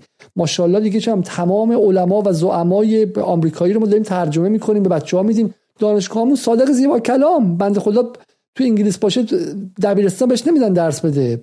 راهنمایی و به درس بده. راهنمایی نداریم ما تو انگلیس خب؟ ولی همه رو آوردیم تو دانشگاه گذاشتیم استاد. تمامشون کردیم که مخ بچه ها رو با لیبرالیسم غربی پر کنن. چی می‌خوان از جونمون؟ آمریکا گفت نه نه این خبرها نیستش. ما شما رو بغل عراق صدام و کره شمالی یک کشور می‌دونیم و می‌خوایم بهتون بریم وارد فاز نظامی شیم. این خیلی نکته مهمیه و این نکته رو ما فراموش کردیم تو ایران و نمی‌ذارن که ما بهش خوب فکر کنیم. من جای جمهوری اسلامی بودم سالگرد اعلام محور شرارت رو در ایران روز رسمی اعلام می‌کنم تو تقویم میذاشتم. خیلی باور کنید خب برای حفظ ایران خیلی مهمتر از روز 22 بهمن این هاست سال یه بار همه باید یادشون بیاد این لحظه رو. که آقا در چنین روزی آمریکا. آب سرد رو رو کله تمام ایرانی های غربگرا ریخت و اینا بازم از خواب بلند نشدن و این باور نکردنیه. پریسا؟ نه تنها از خواب بیدار نشدن که متاسفانه آدم با یه چیزایی مواجه میشه که مغزش سوت می‌کشه. من اتفاقی مواجه شدم امروز با یک در واقع بحثی که آقای ظریف در مجلس در مورد این موضوع صحبت می‌کنه که خودش مثلا زمانی که در سال فکر کنم سال 81 تا 86 سفیر ایران در سازمان ملل بودن دیگه. توی اون دوره مستقیما مثلا با یک نهادی مثل در واقع همون نهاد اوپن دموکراسی مال جورج سوروس. ارتباط داشتن و اینها اون دوره به ایران رفت آمد می‌کردن و حتی میومدن ایران می‌رفتن افراد وابسته به این سازمان و آقای ظریف با اعتماد به نفس میگه این رابطه رو محدود و منظم کردن و اینا میومدن با شهرداری ایران مثلا ارتباط ارتباط داشتن. و خب می‌دونی دیگه یکی از مهمترین پروژه هایی که توی کشورهای نیمه پیرامونی و پیرامونی ایالات متحده دنبال کرد از دهه 90 به بعد همین پروژه انجیویزه کردن همین پروژه به نوعی توانمندسازی جامعه مدنی. ببین یه کلید واژه ها هستش. هر جا می‌بینیم باید این فرار کنیم بریم. یکیش مثلا این بحث توانمندسازی مثلا زنان توانمندسازی مثلا جامعه مدنی. این کلمه ها واقعا کلم کلید واژه های خیلی خطرناکه یعنی کلید واژه های دشمنه قشنگ. و توی اون دوره ای که اینها در پی انجیویزه کردن جهان بودن تو آمریکای لاتین اینها واقعا بیدریق اصلا اومدن و بسیاری از فعالیت های اجتماعی و سیاسی خودجوش داوطلبانه و مردمی آمریکای لاتین و اینها به انحراف کشیدن و گند زدن توش. توی منطقه خود ما همچنین. لبنان یکی از کشورهایی که تا مغز استخون NGO یزه کردن اینا. یا در کشورهای جنوب آسیا و شرق آسیا و اینا هند یکی از کشورهایی که به شدت NGO یزه شده. یعنی نفوذی که اینها از طریق نه صرفا نظامیگری و پایگاه های ایالات متحده که از طریق همین بنیادها از طریق همین National Endowment of Democracy یا همون موقوفه ملی برای دموکراسی آمریکا از طریق همین مرکز همبستگی آمریکایی با جنبش های اجتماعی، جنبش های کارگری، جنبش های جوانان، زنان و انجیویزه کردن کشورها. و آقای وزیر امور خارجه ما میاد و در مجلس میگه که من رابطه بنیاد سروس با ایران رو محدود و منظم کردم و اینها رفت آمد می‌کردن به ایران. من واقعا از یعنی بی اطلاع بودم اون سالها. خودم شخصا به خاطر اینکه اون دوره خیلی واقعا یکی از دغدغه هامون واقعا این بود. یعنی نفوذ جریانات امپریالیستی در بین مثلا جنبش های اجتماعی و فعالیت های اجتماعی سیاسی که توی کشور می‌خواست اتفاق بیفته و اینا خیلی حساسیت داشتیم نسبت به این قضیه. و شاخکامون هم تیز بود. ولی متاسفانه اینجا اصلا حوزه نبود که ما مطلع بشیم ازش. یعنی شهرداری و اینا اصلا جایی نبود که ما اصلا گوشمون این گوشمون از اون گوشمون خبردار نشده. دار و دسته سروس اومدن تو ایران و رفتن و تو شهرداری رفت آمد کردن. معلوم نیست با چه سازمان های دولتی و غیر دولتی و شبه دولتی ارتباطاتی داشتن و واقعا اصلا عجیب غریبه. واقعا عجیب غریبه. می‌خوام باز هم برگردم شما رو به اینجا و چند تا از این مقالات بخونیم و که بحث رو به پایان ببریم. ازم خیلی خیلی خیلی خیلی اتفاق جالبیه اینها. که میگم بتونیم مرور کنیم اینها رو که ببینیم مثلا کجا بودیم. حالا مثلا اینجا یکی از مقالات یکی از اپینیون بینا میگن. نامه های وارده به نیویورک تایمز میگه که این this is not this isn't the way to change regimes in Iran Iraq میگه که این بحث تهدید نظامی و غیره اینا همش مال همون فوریه 2002 یعنی در واقع همون بهمن اوایل بهمن سال 80 یعنی درست چهار ماه از 11 سپتامبر گذشته. میگم فضا فضای سنگینیه دیگه. و میگه آقا اگه می‌خواین رژیمشون رو عوض کنین و براندازی انجام بدین راهش این نیستش و بعد خود نرمتر باشین و بعد دقیقا اشارهشون به بحث خاتمیه دیگه. اینی که اینجا برای ما امکاناتی به وجود اومده و اینها خودشون از داخل می‌تونن ایناش میگه the reformist movement led by President خاتمی supported by overwhelming majority. داره سعی می‌کنه که اسلامیک سیویل سوسایتی یک جای مدنی اسلامی درست کنه دموکراتیک انجام بده و اینا می‌خوان رابطه رو نرمال کنن با آمریکا. بهشون وقت بدین. خب بحث سریع نبرین تو فاز نظامی. بهشون وقت بدین و اینا می‌تونن خیلی از این کارا رو انجام بدن. درسته؟ و ایران رو نباید بذاریم ما کنار اونها. بعدی رو ببین شما اینجا. میگه که حالا کالین پاول اون موقع وزیر دفاع بود. میگه که اینا خیلی درباره بحث Axis of Evil یا همون محور شرارت جدی هستن و شوخی هم ندارن به هیچ وجه. و بعد حالا نیویورک تایمز خود نرمتر اونجا و مخالف مقاله چاپ می‌کنن که ما داریم از داخل میجنگیم به ما وقت بدین و غیره. مال سعید رضایی فقیه از رهبران دانشجویی ایران در اون موقع.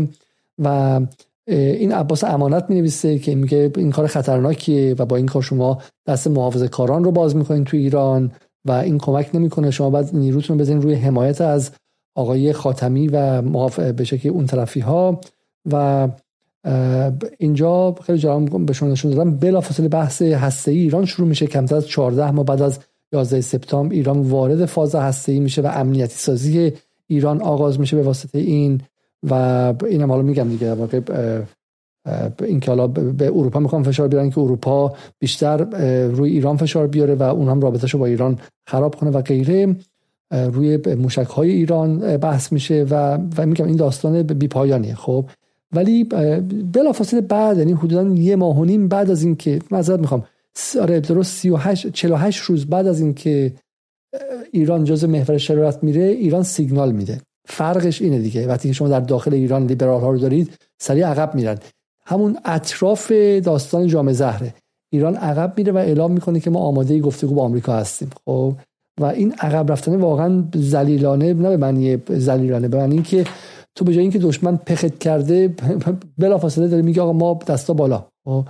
و میگه در یک بیانیه‌ای که توسط محمد خاتمی انجام شد گفته شد که ما آماده دیالوگ هستیم. چه کسی اون موقع مسئولش بوده؟ سناتور جو بایدن. خب؟ جو بایدن اون موقع رئیس شورای به کمیته وزارت خارجه سنا و کنگره بوده. و میگه ما آماده ایم که گفتگو انجام بدیم تا اینکه یه خود رابطه دو کشور بهتر کنیم.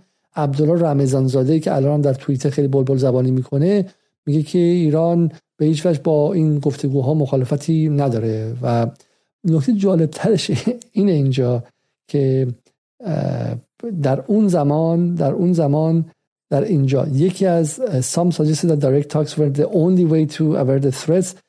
کسانی که the minister of defense علی شمخانی was summoned to parliament to answer questions over hostile remarks by one of his commanders. یکی از فرماندهان وزارت دفاع یکی از فرماندهان ارتش و سپاه. نگفته کدوم؟ یه مثلا حرف زده آمریکایی زده. مجلس ششم بلافاصله احضارش کرده به مجلس که اون رو بتونن چیز کنن. اون رو به شکلی مجازات کنن و و به شکلی گوشش رو بکشن. خب خیلی خیلی نکته جالبیه که مجلس یکی از فرماندهان سپاه اینا رو میکشیده اونجا که بگه آواز چی تو جرأت کردی که حرف مخالف آمریکا بزنی؟ خب؟ و و دوباره همون جمله دیگر این مال الهه هیکس که حالا نیروی مثلا نزدیک به اصلاح طلباست در سپتامبر 2022 میگه که ایرانی ها آماده گوش کردنن. ایرانز elected leaders are ready to listen. خب؟ و اینا آمادن که به شکلی گوش کنن و و بچه های حرف گوش کنی هستن دیگه درسته؟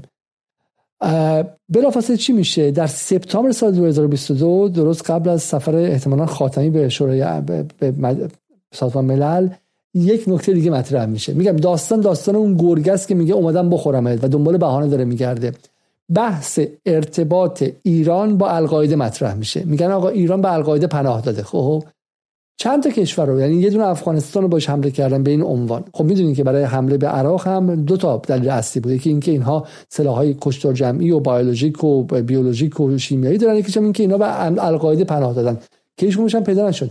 همین رو درباره ایران هم داشتن. خب که ایران به القاعده پناه داده. برای همین در این محور شرارت بحث این که ما از خود دفاع کنیم دیگه.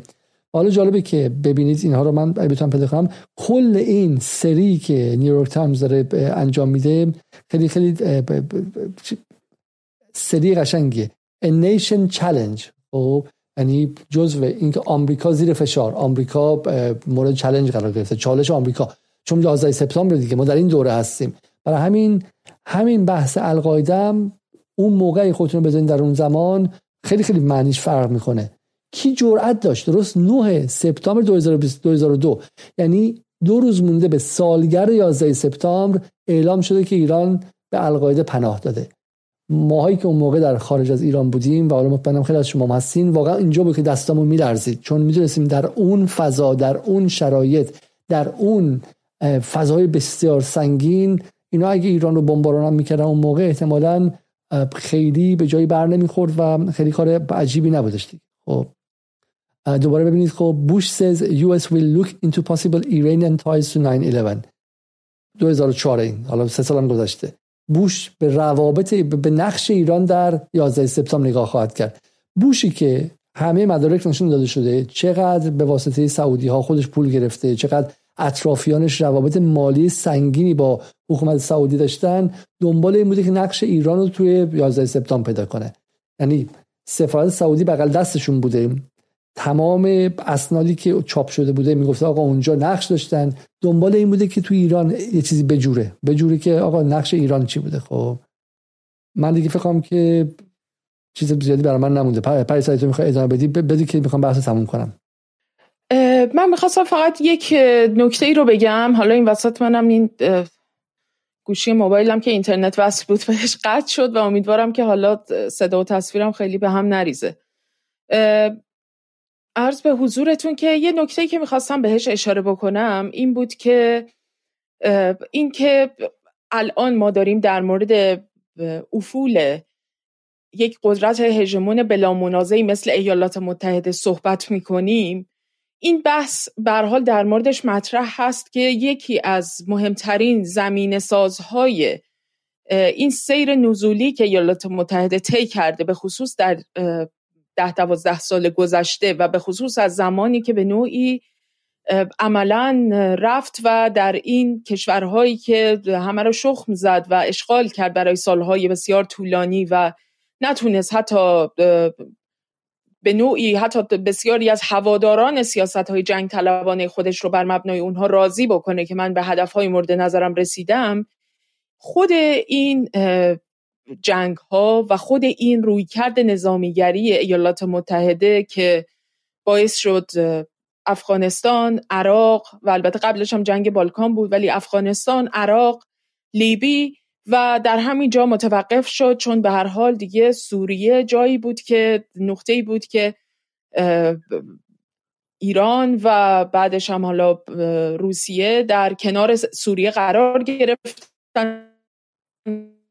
و نگذارن. نمیشه عراق و افغانستان بخواد به اون شکل برای سوریه هم تکرار بشه و اون چه که در واقع ایالات متحده به عنوان تغییر نقشه منطقه غرب آسیا مد نظرش داشت. یعنی اون نقشه ای که به نوعی میشه گفت از یک طرف محصول یک نظم استعماری بود که بعد از حالا اون در همون بحبوحه جنگ جهانی دوم و سقوط امپراتوری عثمانی نهایتا باعث شد که قدرت مثل فرانسه و انگلیس در یک پیمانی به اسم پیمان سایکس پیکو بیان و این محدوده رو جایی که قلمرو مثلا امپراتوری عثمانی بود رو تقسیم کنن بین خودشون خطکشی بکنن و کشورهایی رو بسازن که شدن همین کشورهای منطقه کشورهای کنونی منطقه.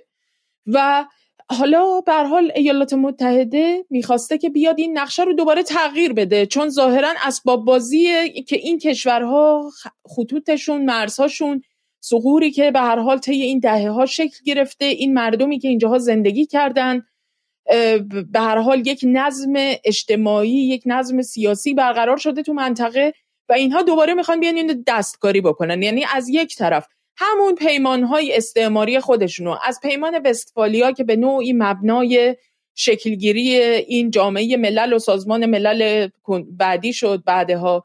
و همینطور همون پیمان سایکس پیکویی که نهایتا به این نقشه کنونی منطقه منتهی شد رو اینا می‌خواستن بیان دستکاری بکنن. اینجا جایی بود که دیگه ایران سفت وایساد و گفت دیگه نه سوریه, سوریه رو دیگه نمی‌تونید دستکاری بکنید و به سرنوشت عراق و افغانستان بخواید دوچار بکنید که از اونجا رو در واقع مثل یک کریدوری ازش استفاده بکنید برای اینکه راه باز کنید بیاید به ایران و همینجور هی تیکه تیکه مثل پازل این نقشه خاورمیانه بزرگ رو بخواین کنار همدیگه بچینین تا حالا همینجوری که پایگاه های نظامیتون دور تا دور ایران رو محاصره کرده کم کم در واقع با اون کشورهای موزاییکی که می‌خوان دور ایران درست بکنید بیایید و در واقع ایران رو توی این منگنه قرار بدید و با سناریوهای مختلفی ببرید. ایران رو هم به اون سمتی که مد نظرتونه. بنابراین اون چیزی که به عنوان افول آمریکا ما الان امروز ازش داریم صحبت می‌کنیم به نوعی بخش مهمیش هم بر عهده این سناریویی که مهندسی معکوس شد علیه ایالات متحده. یعنی از زمان قائله سوریه به بعد به نوعی این پروژه نقشه خاورمیانه بزرگ کاملا معکوس شد به ضرر ایالات متحده و روند نزولی قدرتش رو شروع کرد به طور جدی. حالا حالا بعد در این یه بار دیگه حرف بزنیم و اینکه چه اتفاقی افتاد. و همین در واقع کل این تاریخ رو ما می‌خوایم یک جور دیگه بگیم و این تاریخ رو از منظر مردم منطقه می‌خوایم بگیم و اینکه چه اتفاقی افتاد در سال 2003 در مارچ و اپریل 2003 آمریکا وارد شد. خب خیلی خیلی با گل و گلاب و اسمش با استقبال عراقی ها قرار که روبرو بشه. تصاویر احتمالا خیلی یادتون هستش. و مردم استقبال کردن با کفش و با دمپایی رو کله صدام می‌زدن و غیره. و همه چی خوب به نظر می اومد و چه اتفاقی افتاد بعد از اون؟ از زمان فروردین سال 90 مثلا می‌خوام 82 تا اواسط سال 83 چه اتفاقی افتاد که جنگ در عراق تبدیل به جنگ داخلی شد. نیروهای آمریکایی شروع کردن به کشته شدن و کار به جایی رسید که در سال 2008 اوباما با وعده فرار از عراق پیروز شد و چی شد که اوضاع برگشت. و این نکته خیلی مهمه. اینجاست که نظر نقش واقعا بیبدیلی داشت ایران. نقش خیلی خیلی مهمی داشت. سپاه قدس آقای خامنه ای و سردار سلیمانی که بالا دیگه امروز نیستش و اینها تونستن این داستان رو عوض کنن. در واقع ما یک روایت اصلی داشتیم که همون روایت آمریکایی ها بود که آمده بودن اینجا برای یک نقشه برای اینکه 2020 2030 2040 رو فراهم کنن ابزارش رو و اسبابش رو. و این نقشه متوقف شد. در واقع طرف مقابل از خودش عملیات نشون داد. طرف مقابل از خودش یک هوشی نشون داد که تونست این رو عوض کنه و این رو کسی باورش نمی‌کرد که این اتفاق بیفته. عوض کردن این خیلی ابزارهای پیچیده ای داشتش عوض کردن این در وهله اول نیازمند تغییرات در داخل ایران بود. اصلاح طلبها رفتن و به واسطه آمدن محمود احمدی نژاد سیاست در داخلی در ایران یه مقدار یک دستر شد. حداقل ممانعت خاصی نداشتش مقاومت کردن. دیگه مجلس شورای اسلامی نمیومد بگه که ما نمی‌ذاریم بعد جام زهر بنوشید. دیگه رئیس جمهور و معاون رئیس جمهور و وزیر خارجه و وقت یا به که از داخل دولت کسی نمیگفتش که نه خیر ما نمی‌گذاریم و ما می‌خوایم بالا به شکلی دنبال عادی سازی روابط و غیره بریم. احمدی نژاد هر مشکلی که داشتش و من حالا با خودشم مصاحبه کردم در این برنامه جدال نمی‌خوام وارد شخصیتش وارد سیاست ورزش و غیرشم اما از چیزی به اسم دوره احمدی نژاد سال 84 تا 88 که حرف می‌زنیم داشت وظیفه‌ش انجام می‌داد. وظیفه‌ش این بود که از نظر اقتصادی حالا بخش های پایینی جامعه رو به راضی می‌کرد و کاری می‌کرد که بخش های عمده جامعه شعار انرژی هسته حق مسلم ماست رو بگن و به عبارتی سیاست خارجی ایران با اقبال روبرو بود. نه فقط در داخل ایران وقتی که احمدی بلند شد رفت لبنان بزرگترین استقبال تاریخ از یک آدم خارجی در براش اتفاق افتاد. این نشون میده که با همه حرفایی که در موردش می‌زنن که پاپولیس بود آدم بدی بود به ایران خیانت کرد و غیره حداقل اون وظیفه از منظر سیاست خارجی و امنیت ملی که من گمان می‌کنم که مهمترین مسئله چل سال گذشته ایران بوده رو درست انجام داد. یک موفق شد که در منطقه و در جهان اسلام برای ایران و جمهوری اسلامی یک متحدان در افکار عمومی بسازه و این خیلی قضیه مهمیه. یک از دلایلی که آمریکا از امنیتی سازی بیشتر ایران دست برداشت و دنبال حمله نظامی به ایران نرفت این بود که ایران تو اردن تو مصر تو الجزایر توی مراکش تو همه کشورهایی که رهبراشون آمریکایی بودن و نوکر آمریکا بودن ایران محبوبیت خیلی جدی داشتش و تو همه نظرسنجی که Gallup و مؤسسه Ipsos MORI و غیر انجام می‌دادن نشون می‌داد که ایران بالاست. مثلا اون نظرسنجی که بارها بهش اشاره کردیم در سال 2008 که نفر اول سید حسن نصرالله نفر دوم بشار اسد و نفر سوم محمود احمدی نژاده. و همین افکار عمومی رو برای خودش بسیج کرد. و دومین کاری که اتفاق افتاد این بود که اون موقع است که سپاه قدس اکتیو میشه فعال میشه ایجنسی پیدا می‌کنه عملیات پیدا می‌کنه. دیشب من حرف زدم که ادعی از شما گفتید که این درسته درست نیست اینها.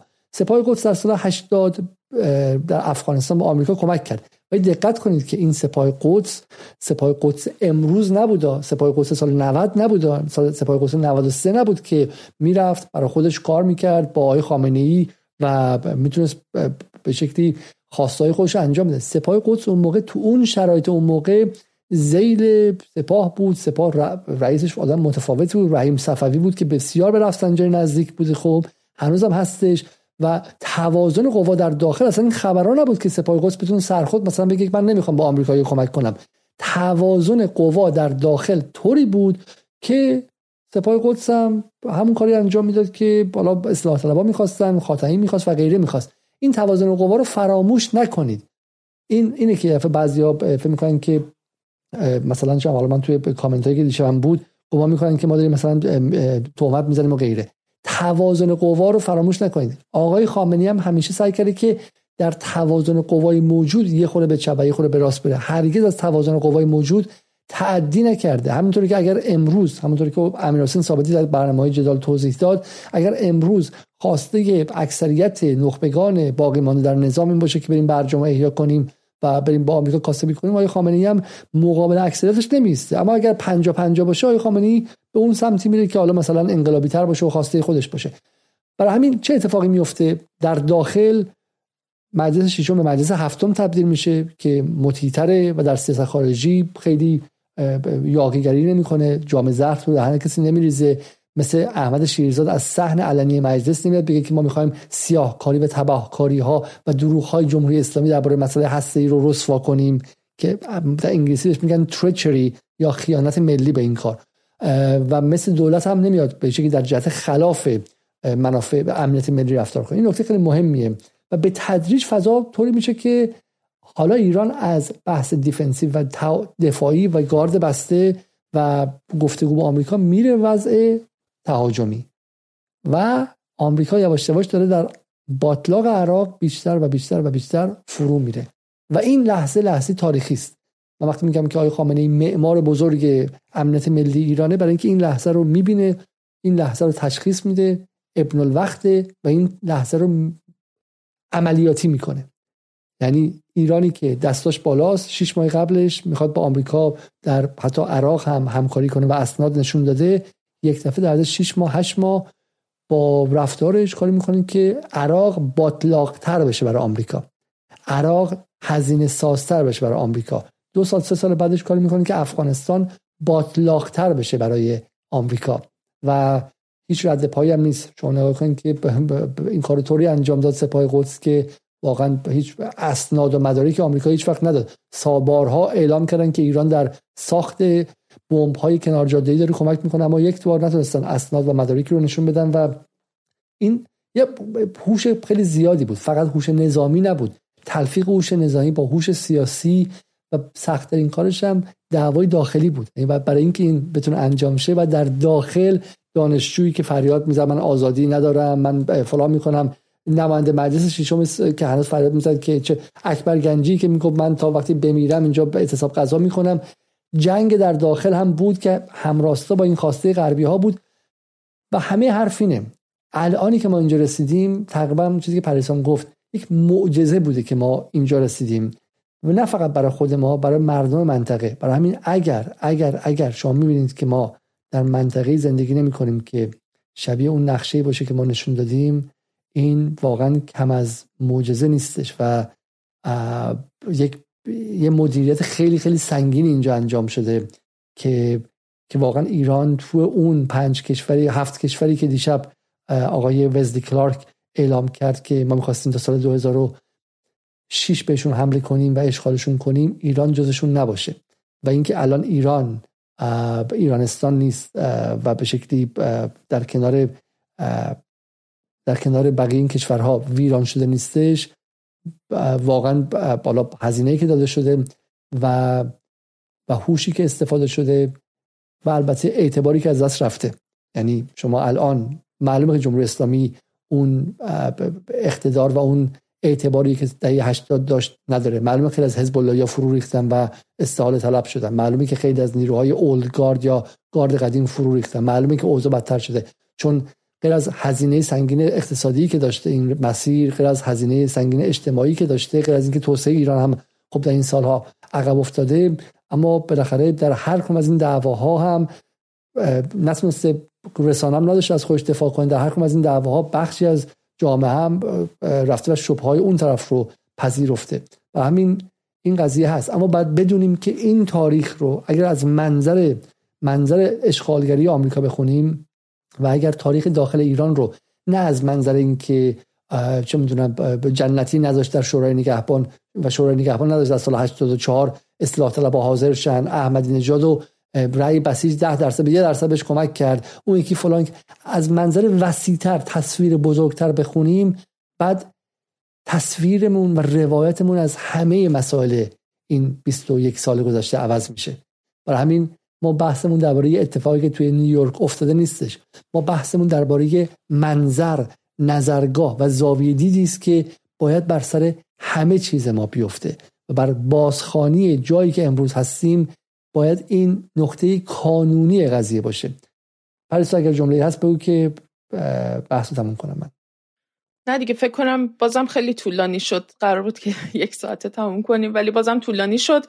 فقط اینو بگیم که احتمالا فردا شب هم یک قسمت دیگه ای از این بحث رو به یه سری ابعاد در واقع انسانی تر قضیه یعنی از منظر کسانی که به نوعی انسانهایی که آسیب دیدن از این جنگ علیه ترور و در این پارادایم در واقع چه بر سر مردمان زیادی اومد و اینکه این صنعت حقوق بشر چطور در خدمت صنعت جنگ قدم برداشت در تمام این سالها و چطور به نوعی بخشی از اون تصویری که اینها می ساختن برای اینکه پروپاگاندا بکنن برای اینکه بتونن اون ایدئولوژی جنگ طلبانه خودشون تقویت بکنن رو از قبل در واقع همین جریانات و سازمان های حقوق بشری تونستن جلو ببرن و همینطور همکاری های دولت های اروپایی که خیلی مدعی دموکراسی و آزادی خواهی و انسان دوستی و حقوق بشر هستن.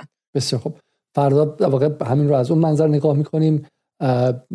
لطفا به سایت بریم ما. بالا دستمون کمی بسته است و نتونستیم که سایت رو update کنیم. اما همه کسایی که مقالاتی دارن ترجمه هایی دارن و گمان می‌کنن که جاشون در اون سایت سایتی که تصویر کلان رو تصویر بزرگ رو ارجح می‌دونه به دعواهای داخلی به دعواهای موقتی و کوچک. و سعی می‌کنه که بدونه که تاریخ قدمهاش قدم های 20 ساله هر کم از این قدم ها 10 سال 20 ساله است و گیر نیفته روی موضوعات روز خیلی زیاد. شما هم می‌تونید برای ما مقاله بفرستید به جدال تیوی بفرستید فعلا تا اینکه حالا ایمیل بعدی رو مشخص کنیم.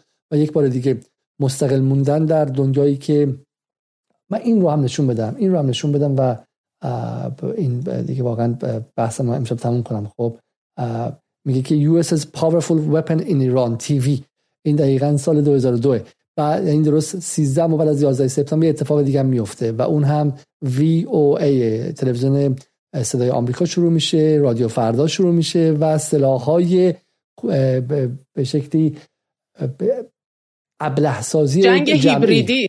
جنگ هیبریدی. جنگ هیبریدی شروع میشه. ما حالا بگیم اینه کیهان بنویسه که رسانه ها ابزار جنگی هستن میگن برو متوهم برو شاید مداری باز دوباره چه می‌دونم توهم زده این چه فلان اینها. خودشون میگن سلاح قدرتمند آمریکا در ایران. تلویزیون تلویزیون. خب و حالا در چنین شرایطی که شما می‌دونید که اینها سلاح هستن ما مشغول مهندسی خانگی های کوچک و دستساز هستیم. مثل همون سلاحایی که حاج قاسم در ابتدای کار دست به شکل آدم ها در عراق و افغانستان و جا و حزب الله و لبنان و غیره اینها می‌داد. سلاحهای خیلی خیلی کوچیکیه پر از ایراد. دوربین قطع میشه صدا قطع میشه و غیره. اما ما می‌خوایم مستقل بمونیم و این استقلال کار سختی است. استقلال یعنی ما حتی نمی‌خوایم حرفهایی بزنیم که شما یه لحظه خوشحال شید و سرگرمیتون باشه و بعد یوتیوبمون بره بالا و وابسته شیم به یوتیوب که فردا بترسیم اون حرف رو بزنیم.